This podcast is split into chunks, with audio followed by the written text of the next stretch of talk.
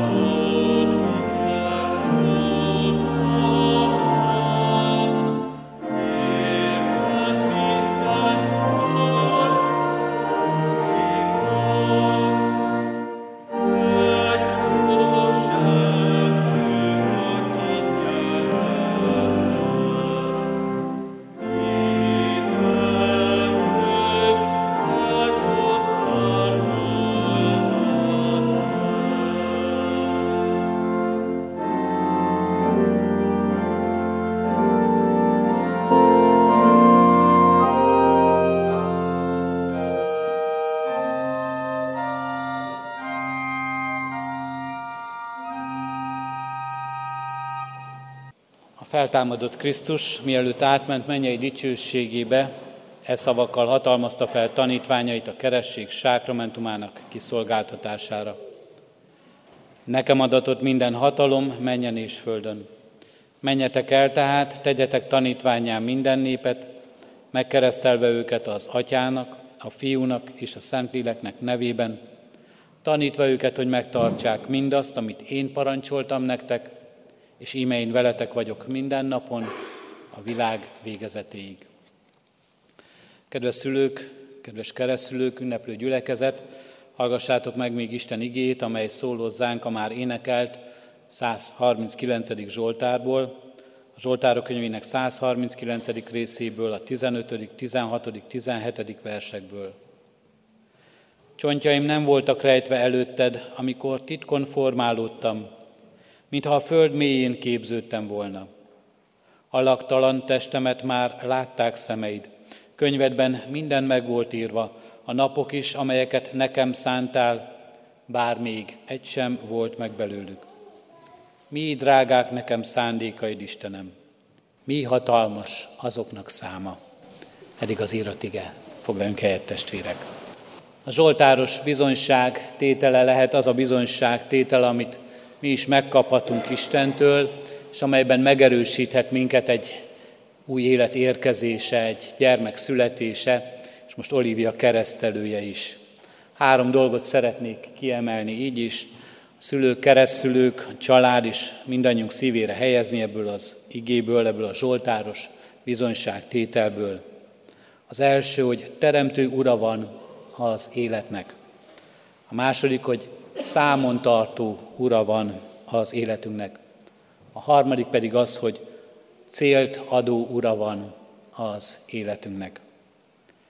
Teremtő ura van az életünknek, melyet oly szépen fejez ki ez a Zsoltár, csontjaim nem voltak rejtve előtted, amikor titkon formálódtam, alaktalan testemet már látták szemeid. Olivia élete is, mint mindannyiunk élete, az Isten ajándékaként, a Teremtő Isten ajándékaként érkezik ebbe a földi világba. Így kapták meg őt szülei, így örvendezhetnek neki családtagjai és szerettei. Arról szól, hogy nem véletlenül született erre a világra. A Teremtő Isten akaratából, a Teremtő Isten terve szerint érkezett meg. Az idő, amelyet kapott, hogy éppen most, a hely, ahova érkezett, ez sem véletlen. Ez is az Isten ajándékaként. Most nektek öröm, neki pedig majd később feladat, felelősség és helytállás kérdése lesz. Teremtő ura van az életünknek. Az életünk nem a semmiből ered.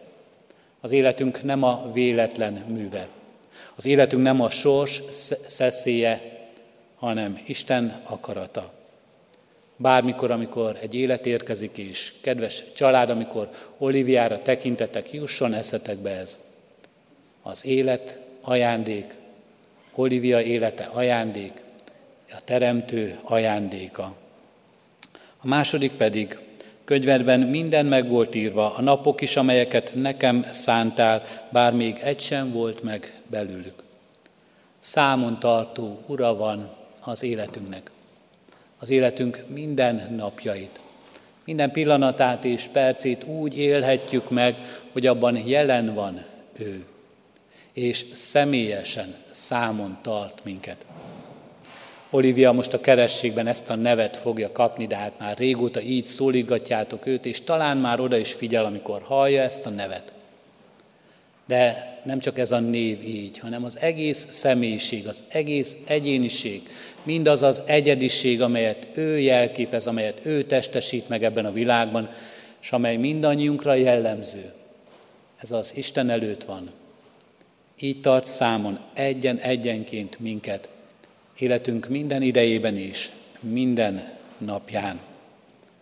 És hisszük és valljuk, hogy ez az örömteli óra is, amely az ő kereszteléséről szól, különösen is megmutatja nekünk Istennek ezt a számon tartó szeretetét, hogy most személyesen őt, Oliviát szólítja, hívja, várja a vele való közösségbe és szövetségbe, személyes megváltója és ura és teremtője, Istene. És a harmadik dolog pedig, mi drágák nekem szándékaid, Istenem, mi hatalmas azoknak száma. Célja van az életünknek. Olyan, olyan ura van az életünknek, aki célt ad az életünknek. Nem reménytelen, nem értelmetlen és nem céltalan egyikünk élete sem. Másokszor rejtve van előttünk ez a cél, és talán még ti is, szülők különösen izgultok, hogy majd merre vezet, hogyan vezet életútja ennek a kislánynak, amikor nő, gyarapszik, és amikor majd felnőtté lesz, valóban megtalálja az élete értelmét, az élete célját, hogy mi az, ami boldoggá teszi, mi az, ami kiteljesíti, mi az, amit bennük kiteljesedhet ebben a világban, és ti mindent megetesztek azért, hogy ez így legyen, szeretitek, támogatjátok, tanítjátok, tanítatjátok, segítitek, bátorítjátok, de ebben a sok bizonytalanságban, és talán titokban is, amelyet az idő még nem fedett fel előttünk, a cél mégis biztos lehet számunkra, és számára is. A cél pedig nem más, mint Isten maga. Tőle indul, és hozzá érkezik meg az élet. És Olivia életének is hozzá kell megérkeznie.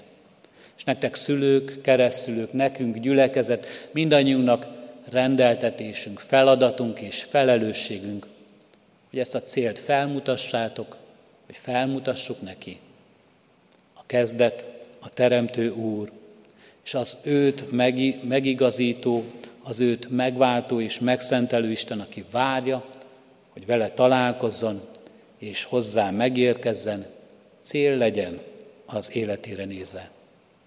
Cél, amelyet nem valamilyen titokzatos úton, valamilyen lehetetlen küzdelmek árán kell elérni és megragadni, mert ez a cél és ez a találkozás már itt van és megtörténik. Erről szól a keresség, hogy az az Isten, aki sokszor így célként lebeg előttünk, itt van és jelen van. Elé siet, elé jön, és szövetséget köt vele, és társa lesz, és hűséges lesz hozzá, és vele lesz minden napján a világ végezetéig az ő életében. Ez az Úr, aki teremtő, aki számon tartó, és aki célt adó Istenként jelen van az életünkben, legyen itt, és legyen mindenkor Olíviával, és veletek, és velünk. Amen. Isten ígére válaszol, most fennállva valljuk meg a mi hitünket az apostoli hitvallás szavaival. Hiszek egy Istenben, mindenható atyában, mennek és földnek teremtőjében, és Jézus Krisztusban, az ő egyszülött fiában, ami Urunkban, aki fogantatott Szentlélektől, született Szűz Máriától, szenvedett Poncius Pilátus alatt, megfeszítették, meghalt és eltemették. Alászállt a poklokra, harmadnapon feltámadt a halottak közül, fölment a mennybe, ott ül a mindenható Atyaisten jobbján, onnan jön el ítélni élőket és holtakat. Hiszek Szentlélekben, hiszem az egyetemes Anyaszent Egyházat, a szentek közösségét, a bűnök bocsánatát, a test feltámadását és az örök életet. Amen. Kedves szülők, keresztülők, hitetek megvallása után, Isten és a keresztény gyülekezet előtt jelentsétek ki szándékotokat és tegyetek fogadalmat, hogy gyermeketeket a református egyház közösségében, hitben nevelitek. Válaszoljatok a következő kérdésekre hitvalló szívvel és hallható szóval. Akarjátok-e, hogy gyermeketek a keresztség által az Atya, a Fiú és a Szentlélek közösségébe, keresztjén Anya Szent Egyházba befogadtassék? Ha igen, válaszoljátok, akarjuk. Ígéritek-e, fogadjátok-e, hogy a gyermeket úgy nevelitek és neveltetitek, hogy majd ha felnő a konfirmáció alkalmával, ő maga önként tegyen vallást a Szent Háromság Istenbe vetett hitéről a gyülekezet előtt. Ha igen, válaszoljátok, ígérjük és fogadjuk. Most hozzád fordulok, Isten népe, ígéritek-e, hogy ezt a gyermeket szeretetben és imádságban hordozzátok, és a szülőknek, keresztülőknek minden segítséget megadtok ahhoz, hogy őt hitben neveljék. Ha igen, válaszoljuk, ígérjük. Isten szent lelke adjon erőt mindannyiunknak, ígéretünk teljesítéséhez. Hajtsuk meg fejünket és imádkozzunk. Teremtő Isten, áldunk és magasztalunk téged az élet csodájáért és ajándékáért. Köszönjük, Urunk Istenünk, Olivia életét, ezt az ajándékot, az édesanyja megtartott életét, a család befogadó szeretetét, azt a közösséget, amelybe ő megérkezhetett, amely szeretettel fogadta és amely támogatja és segíti őt az életében. És köszönjük, Urunk Istenünk, hogy Te számon tartó és gondoskodó Úr vagy. És így adsz a szülőknek, ennek a családnak erőt, szeretetet, megújulást, odafigyelést, törődést, hogy rajtuk keresztül ez a gondoskodás Olivia életében teljesedjen, hogy őt növekedhessen testiekben és lelkiekben. És áldunk és magasztalunk, Urunk Istenünk, hogy Te szabadító Úr vagy, aki megszabadítasz nehézségekből és próbákból, és aki megszabadítasz minket kározattól és el és ítélettől, és megajándékozol az üdvösséggel, a Te kegyelmeddel. Így áldunk, hogy Te céltadó Isten vagy, és ez a cél Te magad vagy, és ez a cél az üdvösség, a Te országod, a Te dicsőséged, az abban való kiteljesedésünk, örök életünk. Krisztusért kérünk, Urunk Istenünk, ad, hogy lehessen mindebben részünk is, lehessen mindebben része Oliviának is. Ad, hogy mindazt, amit ebből ránk bíztál, szülőkre, keresztülőkre, családra, gyülekezetre, Urunk, ad, hogy azt beteljesíthessük a Te szent lelked áldásával. Pótolt ki a mi hiányosságainkat, és tett teljessé az ő életében mindazt, hogy téged megismeressen, hogy veled éljen. Amen. Olivia, keresztelek téged az Atyának, a Fiúnak és a Szentléleknek nevében. Olivia, a kegyelem Istene cselekedje meg, hogy növekedj ebben a világban, szüleidnek, családodnak, magyar népünknek, egyházunknak áldására és gazdagítására. Ajándékozzon meg téged az Úr bűnbocsátó kegyelmével, hogy részese lehess az örök életnek és az üdvösségnek. Foglaljunk helyet testvérek is. Folytassuk az Isten tiszteletünket a 221. dicséretünk éneklésével. A 221. dicséretünknek első négy verszakát énekeljük el. Adjunk hálát minnyájan az Atya Úr Istennek. Így kezdődik a 221. dicséretünk.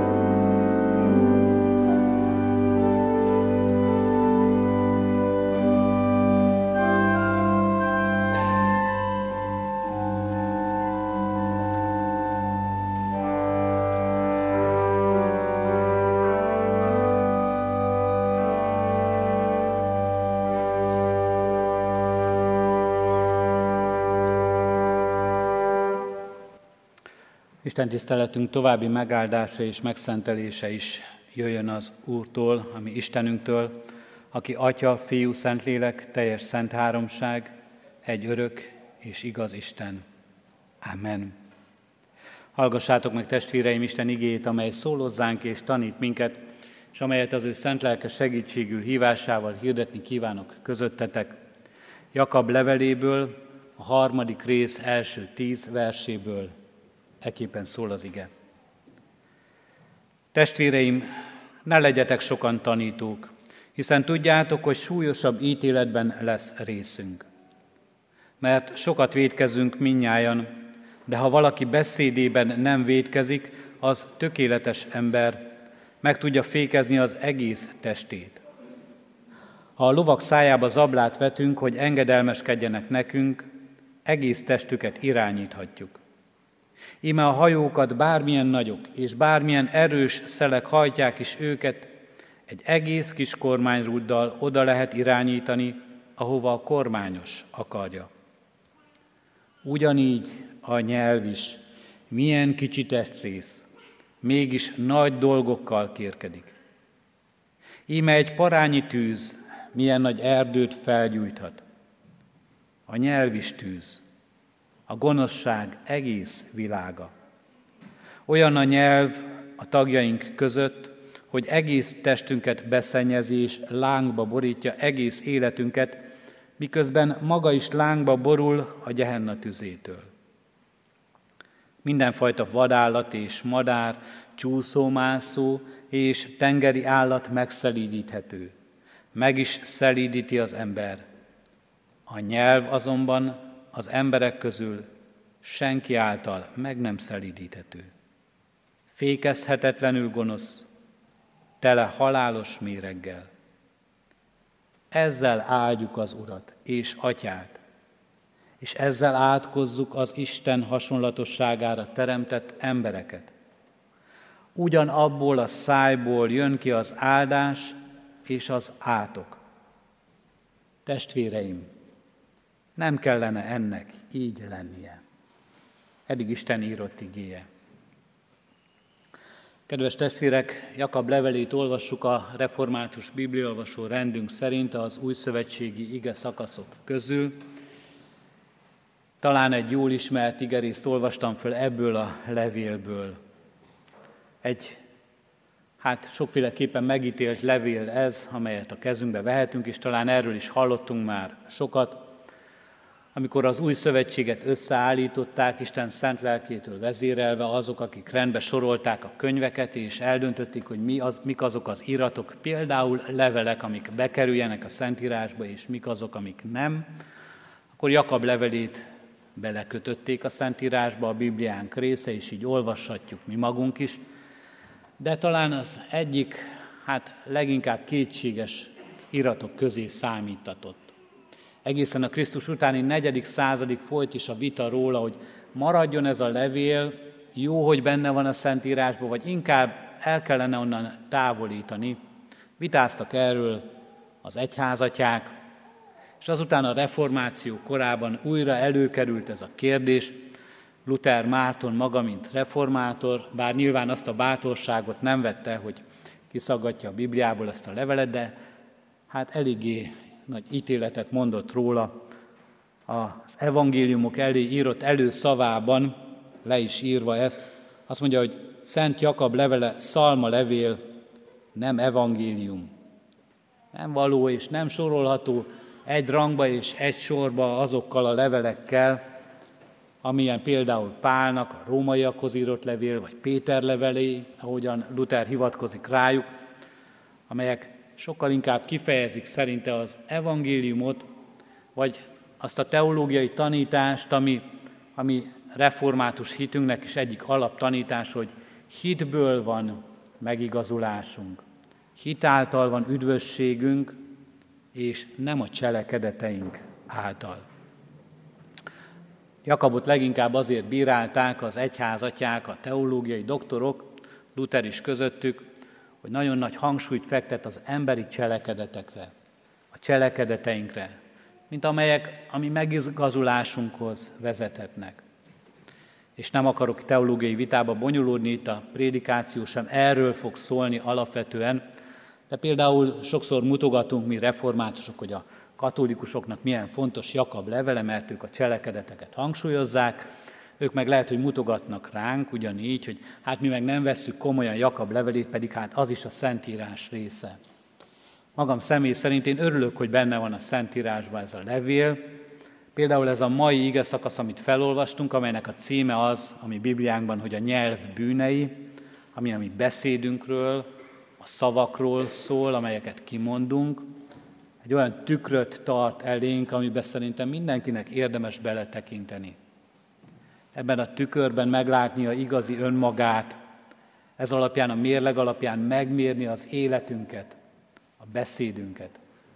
És különösen, ha úgy tekintünk erre a levére, hogy a testvérekhez szól, és testvéreim, nem kellene ennek így lenni, mondja, szólít meg minket ez a levél, és arra gondolunk, hogy Jakab most úgy szólít meg minket, mint akik ismerjük az Isten igazságát, mint akik keresztjén hívő emberek vagyunk, mint akik Krisztus követő életet akarunk élni ebben a világban, akkor különösen is fontos, hogy Jakab megkérdezze tőlük, hogy erről csak beszélünk, ezt csak hisszük, vagy bármit visszaigazol-e ebből a cselekedetünk? Hogy valóban látszik-e az életünkön, hogy mi keresztény emberek vagyunk? Látszik-e bármi abból, hogy például meg vagyunk keresztelve? Látszik-e bármi abból, hogy az életünkben fontos az Isten igazsága, vagy a mai igéhez, hogy még közelebb jussunk, akkor hallatszik-e bármi ebből? A beszédünk, a szavaink, amit mondunk, ahogyan mondjuk, abból következtethet-e bárki arra, hogy mi mások vagyunk egy picit. Más a beszéd, más a szó, más a hallgatás, mint azoknál az embereknél, akik nem ismerik az Úristent, nem ismerik az Isten igazságát, nem ismerik Krisztust, a Krisztus megváltását és szabadítását. Abban minden ember egyetért hívő és hitetlen egyaránt, talán, hogy a szavaknak ereje van. Persze nem mindig és nem mindenkor, gondoljuk ezt így, sokszor néha úgy beszélünk, hogy nem mondunk semmit. Félelmetes lenne egyébként, ha valaki egyszer felvenné egy egész nap beszélgetését, mindent, ami elhagyja a szánkat, mindent, amit kimondunk, talán félelmetes lenne visszahallgatni, visszahallani, hogy mennyi üres fecsegés, mennyi haszontalan beszéd, mennyi locsogás, hagyja el a szánkat, aminek az égvilágon semmi értelme, és elmondani sem volt értelmes, és meghallgatni is nehéz volt. Bízom benne, az ige hirdetés most nem ilyen lesz. De hogy, hogy az életünkben nagyon sokszor van, amikor nem gondoljuk azt, hogy a szavaknak ereje és súlya van. Talán éppen ekkor még inkább fáj nekünk, és még inkább megbánt minket, amikor azt halljuk, hogy de mégis volt. Hogy mi csak úgy beszéltünk a világba, mi ezt nem gondoltuk komolyan, de valaki komolyan gondolta. Mi azt mondtuk, de valaki azt félreértette. Mi nem akartunk személyeskedni, végképp nem akartunk megbántani valakit, de amit mondtunk, azt valaki magára értette. És valakinek az rosszul esett, és valaki azon megbántódott. Bizony, bizony, be kell látnunk, hogy amikor azt gondoljuk, hogy csak locsogunk, hogy csak felesleges beszéd hagyja el a szánkat, az sem így van. A szavaknak ereje van. Ezt tudja az ember, és ez tudatosul is ma ebben a világban, amelyben élünk, ahol a szó, mint hatalom, már egy kicsit kitágítva is ezt a képzeletet, ezt a fogalmat, hogy a szó, minden, ami ezzel kapcsolatos, a kommunikációnkkal kapcsolatos hatalom, az valóban megjelenik. A negyedik hatalmi ág, kimondja a tudomány, kimondja a társadalom tudomány, a negyedik hatalmi ág a média világa. A szavak, a kommunikáció, az információval való bánás világa. Egy önálló hatalmi ággá vált. És ezt jól tudják azok, akik szeretnék megszerezni ezt a hatalmat, akik élni szeretnének ezzel a hatalommal. Jól tudják, hogy ennek a hatalomnak, a szavaknak micsoda ereje van. Tudják a politikusok, tudják a gazdasági szereplők, a reklámszakemberek, tudják mindazok, akik valahol a kommunikációs szakemberként ezt tanulva ezzel élnek, jól élnek vele, építenek vele, támogatnak vele, vagy visszaélnek vele, ezt a hatalmat saját maguk hatalmának növelésére használják. A kérdés csak az, hogy mit és milyen indulattal beszél az ember. Természetesen az sem mindegy, hogy hogyan beszél az ember. Vannak ennek szép, szakavatott szakértői, akik ezt tanulták és tudják, vannak, akik erre odafigyelnek, vannak, akik ebben képzik magukat, és fontos számukra. És hát azt is be kell látnunk, hogy vannak, akik korholják minden korban a kortársaikat, hogy hogyan beszél az ember. Hogyan használjuk édes anyanyelvünket, a magyar nyelvet, hogyan műveljük abban magunkat, mennyire fontos nekünk annak a használata, vagy hogyan használjuk rosszul. Bizony a szó, a szavaknak az ereje az így is megjelenik előttünk, hogy sokszor gyönyörködtet, hogy sokszor önmagában is már a kimondott beszéd, a beszéd hallgatása is épít, biztat és bátorít minket, közösséget teremtő erővé válik. Egy nemzet, egy közösség megtartó erejévé lesz. De természetesen most a Szentírás még ezen is túlmutat, és valami többről akar szólni. Egészen konkrétan arról a Szentírás, hogy a szó az teremtő, újjá teremtő erő, amikor Isten szól, és Isten szava hangzik ebben a világban. De a szó az bátorító, biztató, és a szó pusztító erő és gyilkos is lehet, amikor mi emberek használjuk. Az Ószövetség így szól erről, élet és halál van a nyelv hatalmában. Élet és halál van a nyelv hatalmában. Ezért Jakab, jól ismerve kortársait, talán el is szenvedve éppen a róla szóló beszédet, vagy jól ismerve önmagát, szenvedve saját gyarlóságaitól. Most ebben az ige szakaszban, amely ma van előttünk, felhív minket, hogy fékezd meg a nyelved. És azt is mondja, fékezd meg a megfékezhetetlent. Valami szinte lehetetlen feladatot bízel ránk. Mert hogy azt mondja, nagyon nehéz a beszédünkben nem védkezni. Olyan sok minden áll az ember hatalmába, olyan sok mindent meg tud tenni.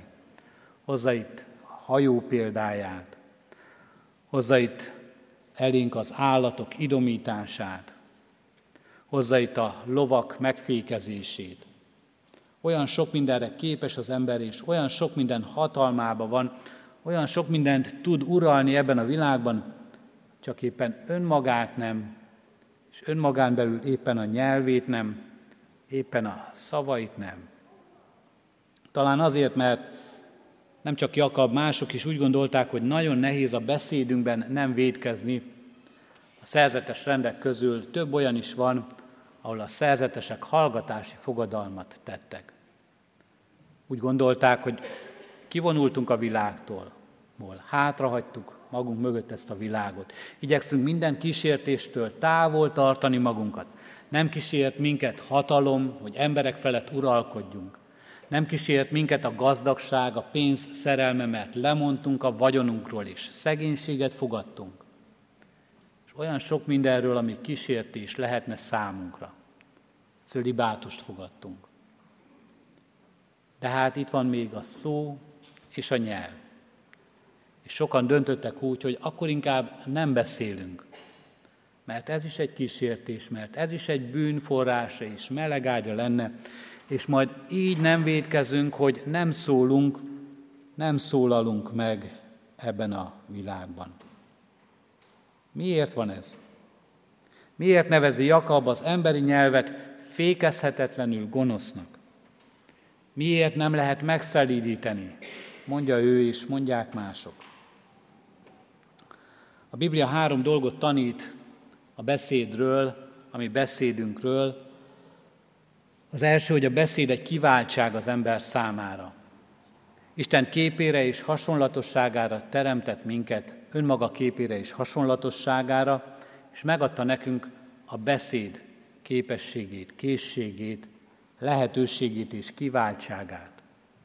Nem csak mi tudunk kommunikálni ebben a világban, nem akarok belemenni, mert nem vagyok szakavatott szakértője biológiának, de még a növények is kommunikálnak egymással, az állatok is kommunikálnak egymással, az emberek kommunikálnak az állatokkal, sőt a növények is kell is talán.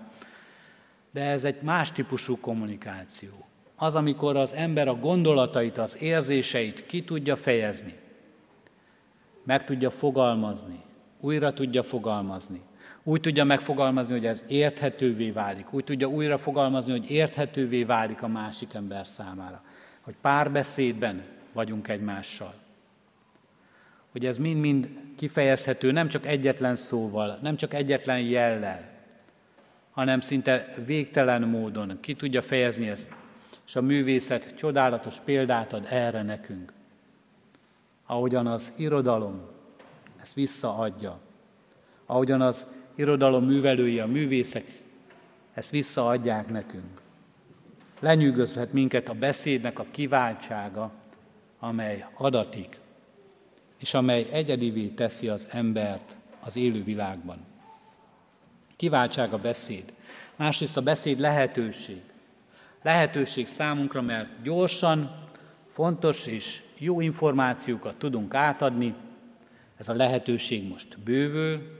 Szá- Jakab apostol korában ez leginkább a beszédről, vagy ahogyan ő leírta egy levélben az írásról szólt. Ma már ennek sok-sok variációja van, rengeteg lehetőség, hogy az ember beszéljen, beszéljen egy gépbe, egy gépen keresztül, az interneten, a telefonján keresztül, számtalan lehetőség áll előttünk, lehetőség az ember számára. És ebből adódik, és mindezt összefoglalja amiről gyakran megfeledkezünk, és amiről Jakab is szól nekünk, hogy a beszéd az felelősség. A Szentírás nagyon komolyan hangsúlyozza, és a mai igénk nagyon komolyan elénk hozza ennek a kérdését, hogy micsoda nagy felelősség a beszéd. Ami kijön az ember szájából, az a szívből származik, és ezt teszi tisztátalanná az embert mert szívből származnak a gonosz gondolatok, gyilkosságok, házasságtörések, paráznaságok, lopások, hamis tanúskodások és az Isten káromlások. Ezek teszik tisztátalanná az embert, mondja Jézus Krisztus az őt követőknek. Vagyis azt mondja Jézus Krisztus, hogy minden beszéd forrása az ember szíve. Egészen konkrétan így szól, amivel tele van a szív, azt szólja a száj. Ennek alapján azt kell, hogy mondjuk, hogy minden káromló, ahogyan más fordítás szól, mocskos beszéd, minden hazugság, minden plegyka, minden dicsekvés, minden, ami a mi beszédünkkel árt és nem használ, mindez valójában nem rossz szokás csupán. Nem mondhatjuk rá, hogy rossz modorra val, ha csúnyán beszélünk. Nem ártatlan gátlástalanság az, hogyha valami nagyot mondunk önmagunkról vagy másról. Nem bizalmas jópofáskodás, hogyha ízléstelen viccekkel sértjük meg a másikat, hanem ez mind-mind a romlott szív gyümölcse. A szív a forrása ennek. Jézus ezt mondja, viperák fajzata, Hogyan szólhatnátok jót gonosz létetekre?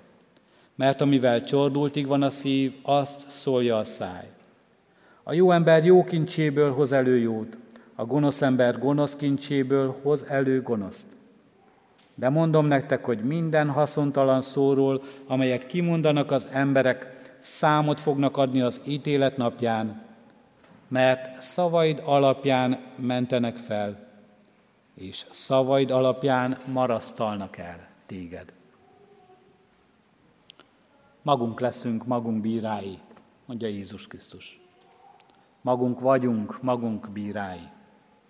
Ahogyan beszélünk, amit mondunk, ítéletet mond felettünk.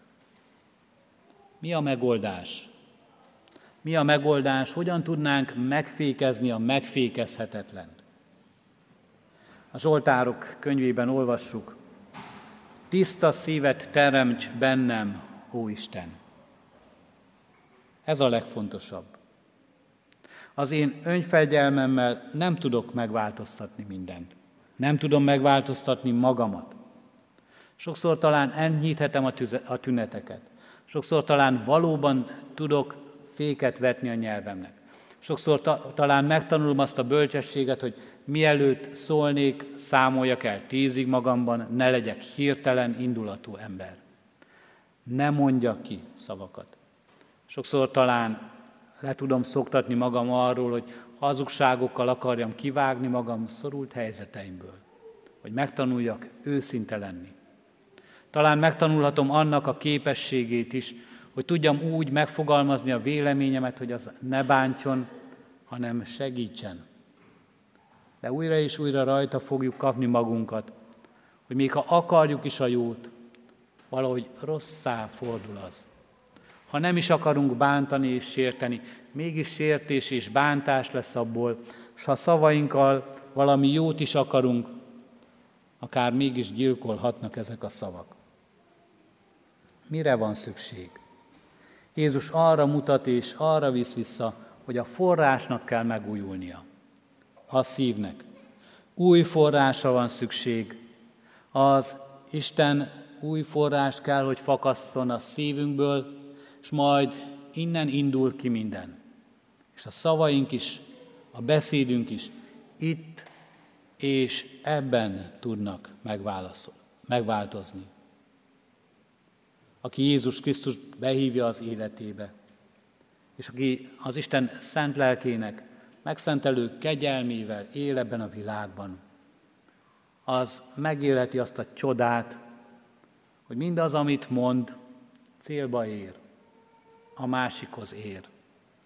És nem gyilkol, és nem rombol, és nem szétszakít, és nem elválaszt, és nem ellenséggé tesz, hanem testvérré, és gyógyít, és vigasztal, és támogat, és befogad. Akit Isten lelke vezet, az megélheti azt, hogy tud hallgatni, de nem úgy, hogy semmit sem tud mondani, és ezért hallgat, hanem azért, mert mindent hallani akar, mert befogadni akar, és hallgatásával beszél.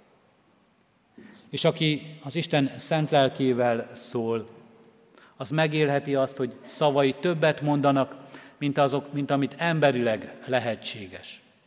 Hogy megtörténik egy csoda, ami akár egy prédikációban is megtörténhet. Amit lelkipásztorok gyakran megélnek, hogy mi mondtunk valamit, de aki hallgatta, sokkal-sokkal többet hallott annál. Mert az Isten szent lelke egészíti ki. Az Isten igéje szólal meg valóban, amely újjá teremtő erővé lesz. És nem emberi beszéd csupán. Aki az Isten lelkével szól, az megélheti azt a csodát, hogy aki hallja, az hitre jut. És nem a mi emberi beszédünk, nem a mi emberi bölcsességünk tesz hívővé valakit, hanem az Isten. De a hit hallásból van. A hallás pedig Isten igéje által. És Isten ránk bízza, hogy szólhatjuk, hogy hirdethetjük az ő igéjét. Más lesz az Isten újjászülő kegyelme által az a szív, amelyben majd megjelenik egy új kiváltság, egy új lehetőség és egy új felelősség arra, amikor beszélünk, amikor szólunk. Isten áldja meg szavainkat és beszédünket, és mindenek előtt mindezek forrását, a szívünket újjáteremtő kegyelmével és szeretetével. Amen. Imádkozzunk. Urunk Istenünk, köszönjük a Te igédet, amely tükröt tart elénk. Köszönjük, hogy ebbe beletekintve megláthatjuk önmagunkat. Megérthetjük, Urunk Istenünk, mennyi mindenben szorulunk a Te kegyelmedre és irgalmadra. És így, ami szavaink, ami beszédünk is arra szorulnak, Urunk Istenünk, hogy Te újítsd meg, hogy Te igazítsd meg, hogy Te szenteld meg azt. Bocsáss meg nekünk, Urunk Istenünk, sok kimondott, haszontalan beszédünkért, értelmetlen fecsegésünkért. Bocsáss meg, Urunk Istenünk, bántó beszédünket, plegykálkodásunkat, sértéseinket, amelyeket egymásnak mondunk, amelyekkel rombolunk. Bocsáss meg, Urunk Istenünk, a gyilkos indulatokat és gyilkos szavakat, amelyek sokszor jobban rombolnak és sértenek és oltanak ki életet, mint ahogyan az a fegyver teszi, melyet kezünkbe foghatunk. Bocsáss meg nekünk, Urunk Istenünk, a káromló beszédet, amikor téged káromoltunk, szentségedet raboltuk meg, amikor csak önmagunk dicsőségét hirdettük, saját akaratunk megvalósítói voltunk ebben a világban. Kérünk és könyörgünk, Urunk Istenünk, újíts meg minket mindebben. Szenteld meg egész életünket, nyelvünket, beszédünket, egymással való találkozásainkat, és mindezeknek forrását, szívünket a Te kegyelmedből és szeretetedből. Adorunk, hogy jót gondoljunk és jót szóljunk a Te kegyelmedből és irgalmadból. Adorunk, hogy tudjunk építeni a hallgatásunkkal is, a beszédünkkel is. Mind abban, amiben mi ebben képtelenek vagyunk, amiben kevesek vagyunk, mert nincs rá bölcsességünk, nincs rá tudásunk, nincs rá türelmünk, nincsenek rá igazi szavaink, azt Te pótolt ki, Úrunk Istenünk, az életünkben a Te szent lelked által. Hallgass meg minket, Atya, Fiú, Szentlélek Úristen. Amen. Krisztustól tanult imádságunkat együtt mondjuk el. Mi, Atyánk, aki a mennyekben vagy, szenteltessék meg a Te neved. Jöjjön el a Te országod, legyen meg a Te akaratod, amint a mennyben, úgy a földön is. Mindennapi kenyerünket add meg nékünk ma, és bocsásd meg védkeinket, miképpen mi is megbocsátunk az ellenünk védkezőknek. És ne vigy minket kísértésbe, de szabadíts meg a gonosztól, mert Tiéd az ország, a hatalom és a dicsőség, mind örökké. Amen. És testvéreim, az adakozás lehetőségét hirdetem, mint életünknek és Isten tiszteletünknek hálaadó részét. Szívünkben alázattal Urunk áldását fogadjuk.